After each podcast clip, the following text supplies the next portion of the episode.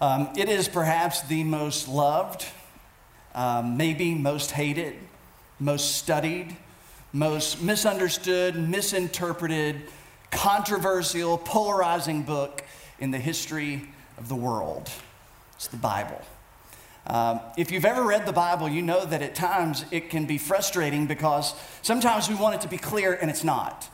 Sometimes we want it to say something and we're not sure if it's actually saying it or not. It's a bit muddy, it's a bit foggy, and so it frustrates us. And we wonder, why doesn't it just come out and say what it means? And so when you read it, if you've ever read it, you know that it can be a bit frustrating, but also it can be a bit terrifying because sometimes we read it and it is absolutely clear. There's no wiggle room. There's no questions. There's no doubts. There's no what ifs. It's very clear. And in those moments, sometimes it can be tough to swallow. Uh, this book, the Bible, uh, if you read it, you will find that there's parts that will warm your heart. It'll inspire you, it'll motivate you. Uh, there's also parts inside this book that will hurt your head. You read it and you're like, what? What does that mean? How do I even know what that is supposed to mean? Uh, there's parts of this book that we find inspiring, there's parts shocking, confusing, embarrassing, uh, we read the Bible sometimes, maybe you've experienced this before, I certainly have. We read the Bible and we find answers to some really big questions. But sometimes we go to the Bible for answers and all we leave with are more questions. It's an interesting book. Uh, there's not really another book that we can compare to it. Some people read this book and believe. Other people read the Bible and choose not to believe. But here, here's the really scary thing there are many, many, many people. I fear the majority of people who have decided whether they believe or disbelieve what's in this book, having never read this book. Hey, do you believe the Bible? Oh, yeah. Have you read it? No. hey, do you believe the Bible? No way. Hey, have you ever read it? No. But I know enough. Famous last words. And so maybe one of those descriptors are you. Maybe you've read it and chose to believe. Maybe once upon a time you read it and you chose not to believe. Maybe you've decided you believe or disbelieve and you've never even read this book. Every year in America, because the Bible still, people are very interested in the Bible. Matter of fact, the majority of people want to know how does this book correlate to their personal life? Uh, people who don't even really follow Jesus, they're curious about is there anything inside this book that can help me experience life, live life better? And so people are curious about the Bible. That's one reason why there's 45 million of these sold in America almost every single year. And then there's another 100 million sold around the world. Then, on top of that, there's 400 million Bibles given away for free all over the world almost every single year. It has been the best selling, most distributed book since it came off the printing press in 1455. And for those of you who didn't know it, this was the first book that rolled off the printing press that belonged to old Johann Gutenberg, right? That was my best shot at German. It was pretty stinky. But anyway, I thought I'd give it a shot. But the Bible itself has an interesting history to it. Uh, in 1631, uh, less than 200 years after it rolled off the printing press, uh, the Royal Publishers of London decided to release a new edition of the Bible, a new translation, because there's always new translation as language develops. And so they decided in 1631 that they were going to print a new version of the King's Bible, uh, except there was a typo and they left out one word, and you're like, well, how important could one word be that's left off? Well, this 1631 edition became known as the Sinner's Bible or the Wicked Bible because in Exodus 20, verse 14, there was one word missing. In that particular version, it said, Thou shalt commit adultery. and that created a problem. So they gathered up all the Bibles that they could. They burned some. The rest, you know, they, they were thrown away, and there's only like a handful that, that still exists today. Uh, something else you should know about the Bible, just so as we kind of wade into this series, uh, it is the most shoplifted book in the history of the world. Now think about that. How does that work? You swipe a Bible, you, you, apparently you don't know what's in it. So you swipe a Bible, you start in Genesis, hey, it's a pretty good story. You get over to Exodus chapter 20, thou shalt not steal, and you're like, oh crap. what do I do now? Well, you're going to have to read the rest of the book to figure out what you should do now. Because if not, you're going to be looking for some animals to kill, and we're like, hey, we're past that. Some of you have not read it, you have no idea what I'm even talking about. The word Bible actually comes from a Greek phrase, to biblia, which actually is translated the books or the scrolls. And the reason that we call the Bible the Bible, and I figured, hey, for you know this week and next week, we're just going to start on the ground level and just assume that we don't really understand the Bible, that we don't understand some of the basics, because sometimes going back and revisiting the basics helps us understand those things that are not so basic. But the reason that we call the Bible, or the reason that the Bible is called the Bible, is because it is actually not one book. It is not a book, it is a collection of books. It is a collection of scrolls. Matter of fact, the Bible is 66 different books that have been collected and bound in one particular volume and published as what we know as the Bible. Uh, we have divided it into two sections the Old Testament and the New Testament. The Old Testament is about God's history in dealing with one particular nation. The New Testament is all about God's plan now for all the other nations. In the Old Testament, you find 39 different books. You find books of law, beginning with Judges, you know, Judges, Exodus, Leviticus, Numbers, Deuteronomy, and then you're going to find books of history. Then you're going to find books of poetry, and then you're going to find books of the prophets, uh, major prophets, minor prophets. Not because one group was more important than the other, but because the major prophets wrote more. And so when they wrote a lot, they called them a major prophet, and when they wrote a little, they called them a minor prophet. So that's the Old Testament. And then the New Testament, you have gospels, you have biographies of Jesus Matthew, Mark, and Luke. And I'm going to throw some things out because I want you to learn and I want you to understand this book, which is a big, big deal, not only to our faith, but also as we see the world, and not only that, but how we see each other, how we understand God. So in the New Testament, there's Matthew, Mark, and Luke, and they're called synoptic gospels. That means they all wrote from the same optic, the same perspective. The Gospel of John, very different. The Gospel of John only covers 21 days in the life of Jesus. Matter of fact, from chapter 13 on, it only covers the final seven days of Jesus' life. So you have the Old Testament, you have the New Testament. And in the New Testament, you got the Gospels, you got letters written by Paul, letters written by Peter, written by John, written by James, the half brother of Jesus, Jude, some others that we're not really certain exactly who may have wrote that particular book, like the book of Hebrews. And then you have the final book, the book of the Revelation, which is a book of apocalyptic nature, uh, of language that is about you know future things and prophecy. And so that's kind of how the Bible is divided up. It was written originally in three different languages on three different continents.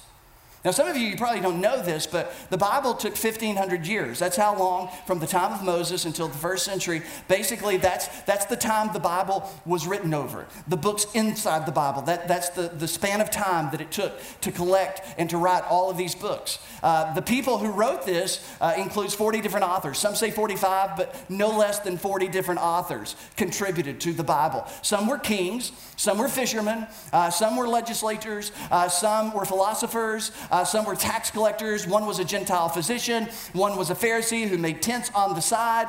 And, and, and it just goes on and on and on of all the different people who authored a book or a portion of the Bible. And I say all of that to say this that there isn't another book like the Bible.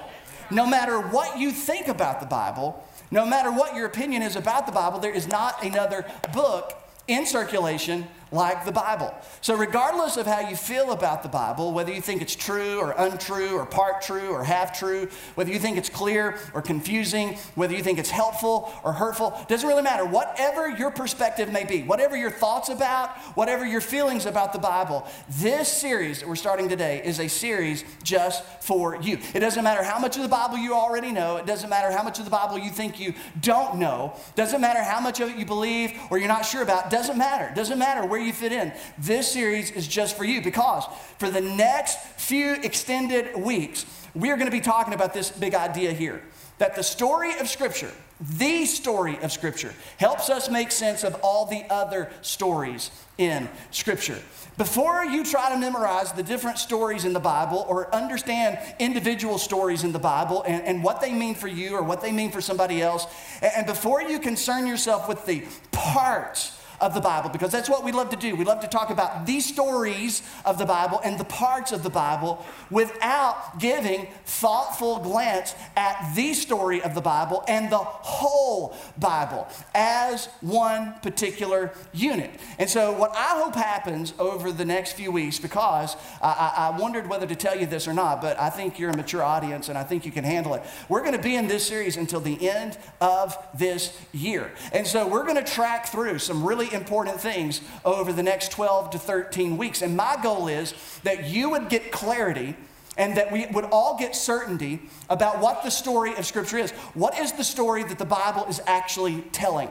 And what does that mean for you? What does that mean for me? What does that mean for us? What does it mean for the world? I want you to learn how to read the Bible more thoughtfully. I want you to learn how to read the Bible maybe a new way. I want you to learn how to read the Bible maybe for the first time in your life. I want you to have a greater appreciation for and a deeper confidence in this book that we call the Bible. Now, today and next week are introductions to this particular series. Uh, today, we're going to talk about what we're going to talk about today. And next week, we're going to talk about how we got the Bible, who gave us the Bible, was a bunch of old white haired men in a room somewhere once upon a time and decided what got in or what got out. How did we actually get the Bible and what does that mean for us? And can we trust the Bible? Uh, are there mistakes in the Bible? Uh, are there contradictions in the Bible? We're going to talk about that next week. And then on week three, we're going to start full go in Genesis chapter one. And we're going to talk about the creation of the world. And we're going to talk about science. And we're going to talk about what we're supposed to believe about creation, what's not important for us to believe about creation. And then after that, we're going to track week by week through some of the most important and some of the most challenging narratives in the Old Testament until we get to the New Testament and end on the final book of the New Testament, the book of the Revelation, weeks and weeks from now. All right? If that sounds okay, say okay. okay. All right. So today I thought that the best place to begin would be with the beginning. So if you opened up your Bible, you would find that the first book in this collection of books is the first book called Genesis. And we call it Genesis because it's the book of beginnings, it's the book of origins. That's what it actually means. And so when you open up the first page of the Bible, Imagine for a moment that you've never read a Bible before, and imagine for a moment that you've never heard anything about the Bible. Just try to connect with the opening lines of what Moses wrote 3,500 or so years ago. This is how it begins. In the beginning, God created the heavens and the earth. Now, here in London, Williamsburg, Somerset, let's all just read this out loud together. In the beginning, God created the heavens and the earth. Now, We've heard these words our entire life. And so we're just going to start here today to build a case for where we're going to be at in week three. Now, here's what the Bible does. From the very first moment that we open the Bible, the Bible provides us with answers. And not only does it provide us with answers, but it points us to places where we can get answers about life's two most important questions. And the two most important questions in all of life are these two questions Does God exist? That's the first and foremost, most important question anybody's going to wrestle to the ground. Does God exist? You know, am I a theist or am I an atheist? Am I agnostic? I'm just not sure. Does God exist? Most people on earth say yes. Some people say no. Some people say I don't know. But for Christians, for Christians, we absolutely would say yes. Yes, God exists. And so once you settle that particular question and you say yes, because you believe, yeah, I think God does exist. I may not be sure who he is or, you know, all of that, but I do believe God exists. The second question, the follow up question, is the second most important question. Not only is it, does God exist, but the second question is, what kind of God exists? What is God like? So, what source and what authority do we have in order to try to answer those two questions? Because without a source and without an authority to go find those answers, we are left trying to create a God into our own image. We are left trying to decide, you know, if, if I were God, here's how I'd be, or here's how I think God is, and this is how I think God would behave, and this is what I think God feels, and this is what I think God would say.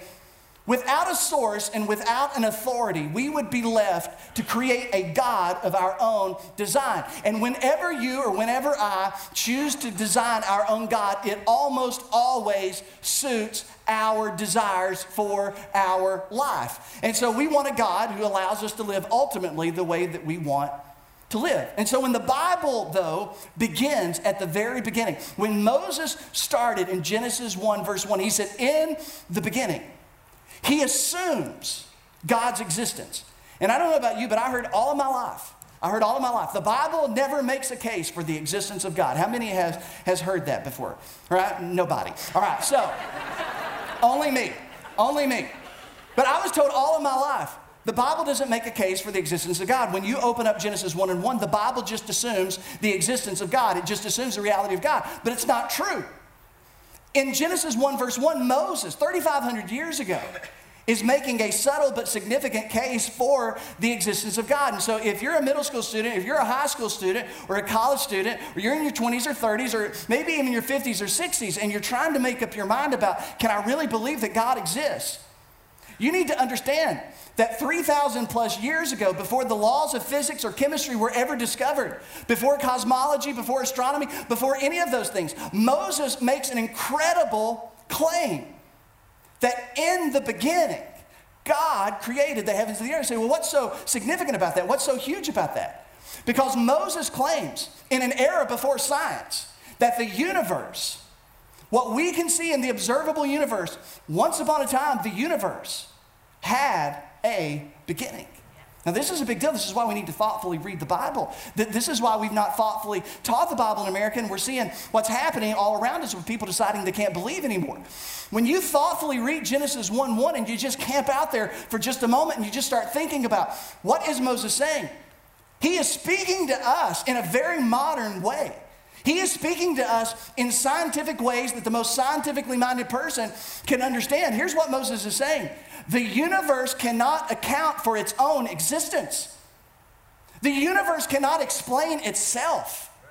The universe cannot bring evidence to show how it brought forth itself because the universe had a beginning. So it cannot account for its own existence. Moses is saying that once upon a time there was a beginning to time, space, and matter.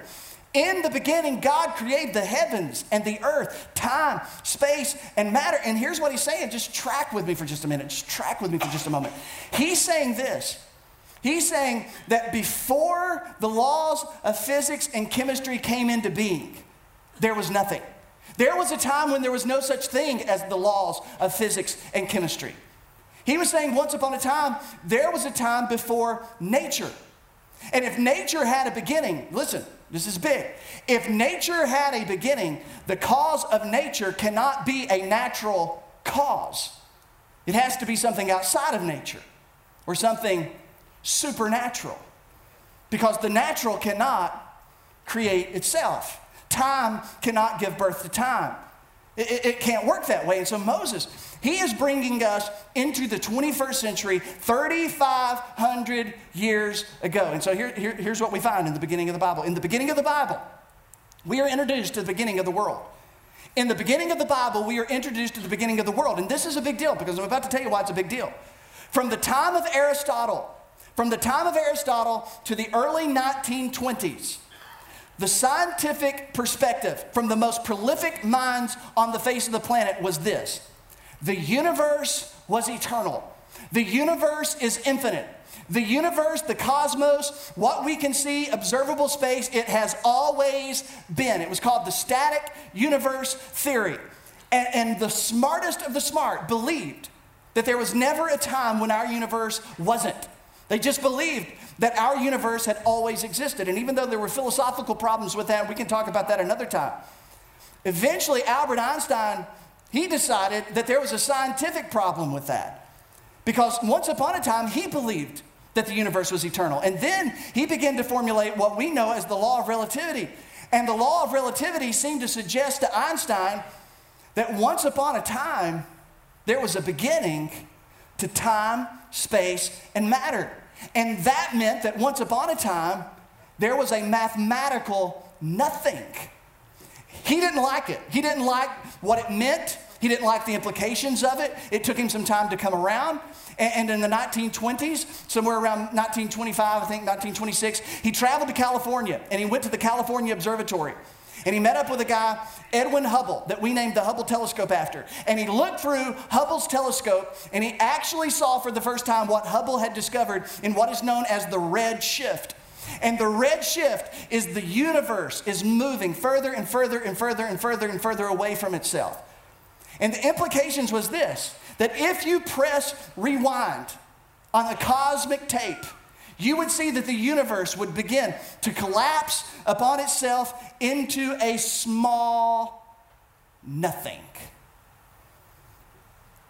And so Einstein and the rest of science began to reevaluate this to say, you know what? Once upon a time, the universe had a beginning. This was furthered in you know, 1965 with the discovery uh, of cosmic background radiation. And then in the 1980s, NASA actually got a picture of cosmic background radiation. And cosmic background radiation is af- actually the afterglow of the Big Bang, or what they call the afterglow of the Big Bang. The project manager, George Smoot from NASA, said when he saw those pictures, he called it, We are seeing the fingerprints of God. Because now we know that the universe had a beginning.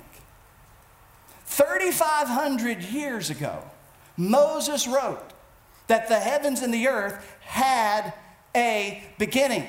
And it took us thousands of years to catch up with what Moses evidently understood from the very beginning of the scriptures. And so, from Genesis 1, verse 1, we're, we're all forced to look at a question. And here's the question Did no one create something out of nothing, or did someone create something out of nothing? And there's a logical case to be made for the latter. Someone had to create something out of nothing because, because that sounds a whole lot more logical than no one created something out of nothing. And from Genesis 1, we're introduced to logic. We are introduced to a logical case for the existence of God that says this everything that has a beginning has a cause, right? That's science, the law of causality. That everything that has a beginning has a cause. Why is that important? Well, the universe had a beginning. And if the universe had a beginning, therefore the universe had a cause. If time, space, and matter had a cause, if there was a beginning to time, space, and matter, then that first cause that caused time, space, and matter must be timeless, spaceless, immaterial, and all powerful. Does that not begin to sound like God? Moses, from the very beginning, he points us to one of the sources. Next week, we're going to talk about the second source. But in Genesis 1, verse 1, he begins to point us in the direction of one of the great sources that we have to answer life's great question Does God exist and what is he like? He points us to the observable universe. Moses, he looks at a group of people that have been slaves in Egypt that we'll talk about in a few weeks. And he writes to them and he writes to his Hebrew brothers and sisters and he says, I want you to keep your eyes on nature. Not so that you worship nature, but you would worship the one who created nature. Because nature is much too small a thing to worship. What did all the people that we find throughout the Old Testament, what did they do? They worship creation. They worship the created order, the sun, the moon, the stars, and all of those things. In Egypt, they worshiped animals, they worshiped trees, they worshiped nature. And Moses, he writes to say, listen, put your eyes on nature, but not to worship nature, because nature is much too small an object to worship. Worship the one who authored nature, who designed nature, who created nature as a means to grow your faith. And so this, this became a part of Hebrew culture. This became a part of how they grew their faith. This became part of how they experienced God. So 1500 years after Moses wrote Genesis 1 1, King David wrote a song. And it's recorded in Psalm 19. And he said, Here, the heavens declare the glory of God. Let's all just say that together. The heavens declare the glory of God, and the skies proclaim the work of his hand. This was 1,500 years, so this is part of their culture. They, they didn't, you know, try to get people not to pay attention to what could be observed. And, and what's another way to think about science? That which can be observed. So, from the very beginning, God has invited us, the authors of Scripture have invited all of us to look at the observable world. That we shouldn't be intimidated by the observable world. We shouldn't be intimidated by what we see through telescopes or what we see through microscopes. That in the end, everything that we can experience and see and observe, especially as it relates to the heavens, it is declaring the glory of God. And David, who was a shepherd for you know his father Jesse, I imagine he spent you know a lot of uh, nights out there on the hills of Judea. And as he sat out there and he looked up at the skies, I imagine that sooner or later it dawned on him, evidently, that the cosmos are communicating with us, that the heavens are communicating with us. The heavenly bodies, the star, the moon, the sun, they're communicating with us. They are, de- they are declaring to us, demonstrating to us, declaring over us the greatness of God. And from the very beginning, we're, we're pointed in the direction of what's observable. That's the reason nature has been called and the heavens have been called the cathedral of God. And there we see the galactic grandeur of God. Just as a canvas points to the artist or a sonnet points to the composer, the heavens point us in the direction of God. Listen to what he goes on to say. He says, Day after day they pour forth speech, night after night they reveal knowledge. Every day, all day, in every season. They're speaking to us, they're communicating with us. They have no speech, they use no words, no sound is heard from them, yet their voice, their voice is in what we can see.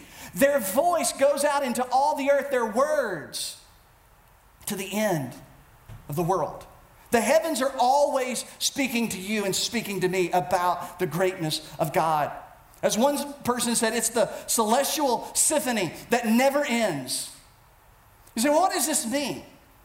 It means that if you're exploring faith, if you're trying to decide whether you should believe or not believe, or if you're barely trying to hang on to this idea that something outside of time, space, and matter exists and He's God, and if you're struggling to hold on to that day in and day out because of the circumstances of life, here's what David's inviting all of us to do. Stop, pause, walk outside this evening, and give yourself the time to think, to contemplate, to look up, to wonder, and to listen to the enormity and the complexity of what the universe is saying to us. Because when you look up and, and the more we understand about it, because now what we understand about what we see, Psalms 19 has never been more true. Psalm 19 has never been more to the point. When you see that there seems to be a design choreography to everything that we can see in the heavens. I loved one book I was reading said that God invites us all to become amateur astrologers. That God invites us to do what we don't do well in the 21st century stop, shut off the phone, turn off the television, calm down the schedule, and just go let yourself look up and listen. Because if you look up and listen, you just might begin to experience the God who created it. And perhaps encounter the very fingerprints of God Himself.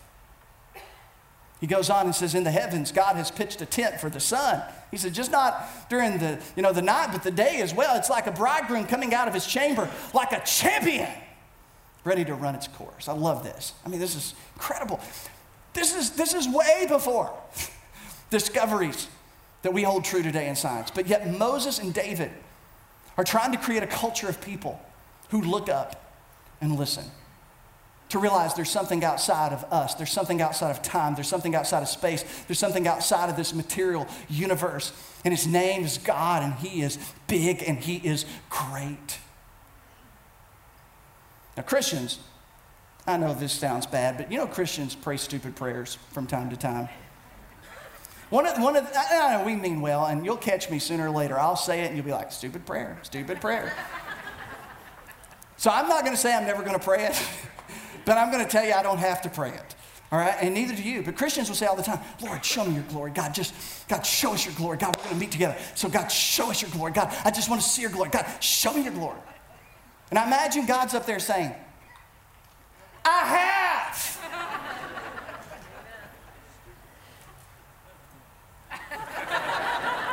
oh.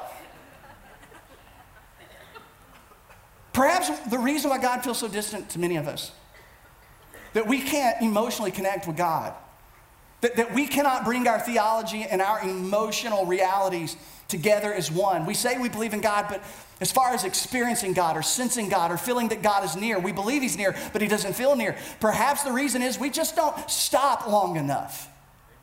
We, we just don't pause and think long enough. We don't contemplate. We're not thoughtful. I took Shepard outside the other night in Grayson, knowing I was going to be talking about this. I said, sit down, boys, look up. I need to tell y'all some things. Because when we look up, we need to listen to what the voice of the heavens are saying to us. One person said that nature is the perceivable book that God has written. Thomas Aquinas said that God's written two books, just not the Bible, but the book of nature, the book of stars. Newton who's one of the founders of science, said that God has written the universe in the language of mathematics. That mathematics is the language of God. That there are laws of physics and chemistry. There are properties to gravity. There are anthropological, uh, anthropology constants that exist in our world, that, that they're mathematical certainties that if you alter them one part in 100,000, Life isn't possible. The whole world around us is able to be broken down into mathematics. And perhaps he was right. Maybe it is the language of God. So think about it. If it's been a long time since you experienced God, think about his words that the heavens declare the glory of God. And so just let me tell you a few things. And I don't want you to remember these things. I don't want you to, you know, you don't have to take these notes. I don't want you to remember these things. I want you to feel these things. I want you to think about how the sun declares the glory of God. The sun is the closest star to our earth. It's 93 million miles away. Now, I find that very hard to just even grasp, but it's one of the smallest numbers that we have to grasp in our universe. Our star is 93 million miles away. Our sun is so big, our sun is so big, you could put a million Earths inside the sun. That's incredible. It has an 870,000 mile diameter. No wonder David said the heavens are declaring and demonstrating the greatness of God. If you got in a jet plane traveling at 500 miles an hour, all right, that's about the average plane, 500 miles an hour. If you went out there into space, it would take you three weeks, you know, at 500 miles an hour to get to the moon, but it would take you 21 years to get to the sun. How big this world that we live in. And we walk outside and we look up into the sun and don't look up there too much, you'll have to have an optometrist. But you know, you, you just glance up there and, and you know there's a sun up there. And David said, It's talking to you, it's demonstrating for you, it's declaring over you the reality of God. In one second, in one second, everybody say one second. In one second, the sun releases as much energy as what 2.5 billion power plants could produce in an entire year on Earth. We're talking about amazing things. We're talking about mind bending things. Here's a picture of our sun. This is it right there. That's, that's our star, that's our sun. Let me give you a little picture of where we are compared to the sun. This is the sun. And here we are on earth. That's us. We feel like the center of the universe. We feel like it's so big here. And as amazing and as big as some of the things on this earth is, we're just a small piece of the heavens that are declaring the glory of God. Not only the sun, but the stars. The next time you walk outside and you look outside and you you look up into the skies and you see maybe a few stars and You know, they say we can, we can only see about as many as 4,000 stars within our field of reference. And sometimes they seem much closer than they are. The next closest star to us after the sun, I just want you to, again, you don't have to remember this, I want you to feel it. The next closest star to us after the sun is 4.3 light years away. And let me just tell you this a light year is 6 trillion years, or 6 trillion miles. So 4.3 light years take 4, multiplied by 6. 24 trillion miles away is the next closest star. If you got in a plane at 500 miles an hour, it would take you six million years to get there. But you're a hot shot. You're going to upgrade, and your plane can go a thousand miles an hour. It's three million years to get to the next closest star. There's a star out there called 61 Cygni, and it's so far out there, it's actually, you know, if you were traveling at 93,000 miles per hour, it would take you 78 years to get there. That's how big the heavens are. That's how deep space is. And, and to give you a context, because, you know, I'm pretty sarcastic when it comes to math, uh, you know, like, you know, millions, billions, and trillions. Uh, a million seconds ago, a million seconds ago, that's 11 days. A billion seconds ago, 31 years. A trillion seconds ago is 31,000 years ago. I mean, we're talking about things that are mind bending. Again, I don't want you to understand it. I just want you to feel it because at the end of our understanding, that is the beginning of our awe. That, that is the beginning of the weight of it all. That God may be whispering to us and perhaps shouting to us. If the earth was the size of a football, our sun would be about the size of a seven story building. But the largest star in the universe would be the size of Mount Everest four times over. The largest star. Here, here's, here's, this is, mm, that's our sun. And that's the biggest star in all the universe. The heavens, David would say would declare the glory of God. And from the beginning, Moses said, God created the heavens and the earth. And he points us to this. Not only that, but then there's the galaxy. I, I got to move on. I, am uh, okay, I could talk about this all day. Here's a picture of our galaxy, the Milky Way. Right there it is. All right, looks nothing like nougat and chocolate. I don't know, but there it is. Milky Way from, from one side to the other. It's 200,000 light years across, traveling at the speed of light over 180,000 miles per second. It would take you 200,000 years at the speed of light to get from one end of the galaxy to the other. And there are trillions of galaxies in the observable universe. Are you kidding me? There's 400 billion stars in our galaxy alone. Andromeda the next nearest galaxy to us is 2.5 million light years from us. That's 15 quintillion miles. If you traveled at 93,000 miles per hour, it would take you 4 trillion years to get there. Again, feel it. This is where we are. This is what's declaring to us through science, cosmology, astronomy. Every time we look through a telescope, we're learning how big God is. And then there's the universe. Our observable universe is 93 billion light years in diameter. I don't even have a context for that. And David says, that the heavens declare the glory of God. One galaxy alone in our universe has four trillion stars. Do you know, and this is where I'll leave it and we'll wrap it up. If you could go to every beach on the face of the planet and take all the grains of sand on all the beaches of the world and separate them out, it would not even be close to the number of stars that we have in the universe that we can presently observe. You say, well, Why'd you tell us all that? What does that mean for us personally? Well, here's what I think it means for us God is bigger than what's behind us, and God is bigger than whatever may be in front of us. I think that's what we can learn about this. That ever how it started, whatever process, whatever mechanism, ever how long it took, God is bigger. And then on a more personal level, whatever's behind me, whatever failure, whatever mistake, whatever thing I shouldn't have said and I said I shouldn't have done, but I did, God is bigger than what's behind me. But the heavens remind me that God is bigger than anything that I'll face on this little bitty earth of mine.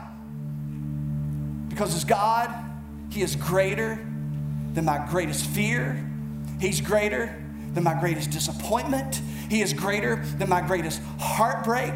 He is greater than my greatest doubt. He is greater than my greatest enemy. This is what the scriptures are pointing us to. No wonder David said, When I consider your heavens, the work of your fingers, the moon and the stars, which you have set in place, I ask, What is man that you are mindful of them? Human beings, God, that you care about us. We hear about quintillion and we hear about billion and millions and all of this. David had none of the math that we have today, but yet he said, When I look up, God, who are we? That you would be mindful of us. Isaiah the prophet, he would say it like this To whom will you compare me? Who is my equal, says the Holy One. Lift up your eyes and look to the heavens. Who created all of this? He who brings out the starry host one by one, and he calls them each by their name because of his great power and his mighty strength. Not one of them is missing. And then this is where it gets personal. Do you not know? Have you not heard that the Lord is the everlasting God, the creator of the ends of the earth? He will not grow tired. You grow tired, but he doesn't grow tired. He doesn't grow weary. And his understanding no one can fathom. He gives strength to the weary he increases the power of the weak. Even youth will grow tired and be weary. Young men will stumble and fall, but those who hope in the Lord will renew their strength. Those who are confident in the vastness of God, the greatness of God, the bigness of God, they will soar on wings like eagles. They will run and not grow weary, and they will walk and they will not faint. And and this is the message for us. Hope is the confidence that whatever may come against me, it will never be greater than the God who is for me and with me. And we get that from the very first line of the story. So look up and listen to the voice of the heavens declaring the reality of a God bigger than you can understand. At the end of your understanding begins the beginning of your ah. Heavenly Father, God, I pray that we would just stop, think about these things, feel these things. God, that sometime today we'd walk outside, sometime tonight we would walk outside and Lord, we just leave everything else aside.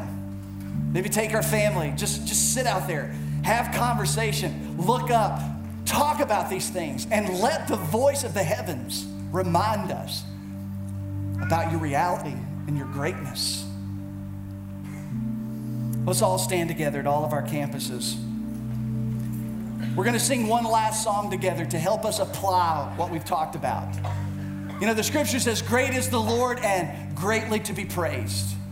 And we're going to sing a song that's going to challenge us to think about these things, to think about how big of this world that we can see and all the parts that we can't, that testify to us how great God is and how big He is, and how we can place our hope and our confidence in His hands. Father, help us as we sing this to be inspired to worship you that you are great and you are greatly to be praised in this moment, in this place, in every place, at every moment. Help us to sing to you in Jesus' name.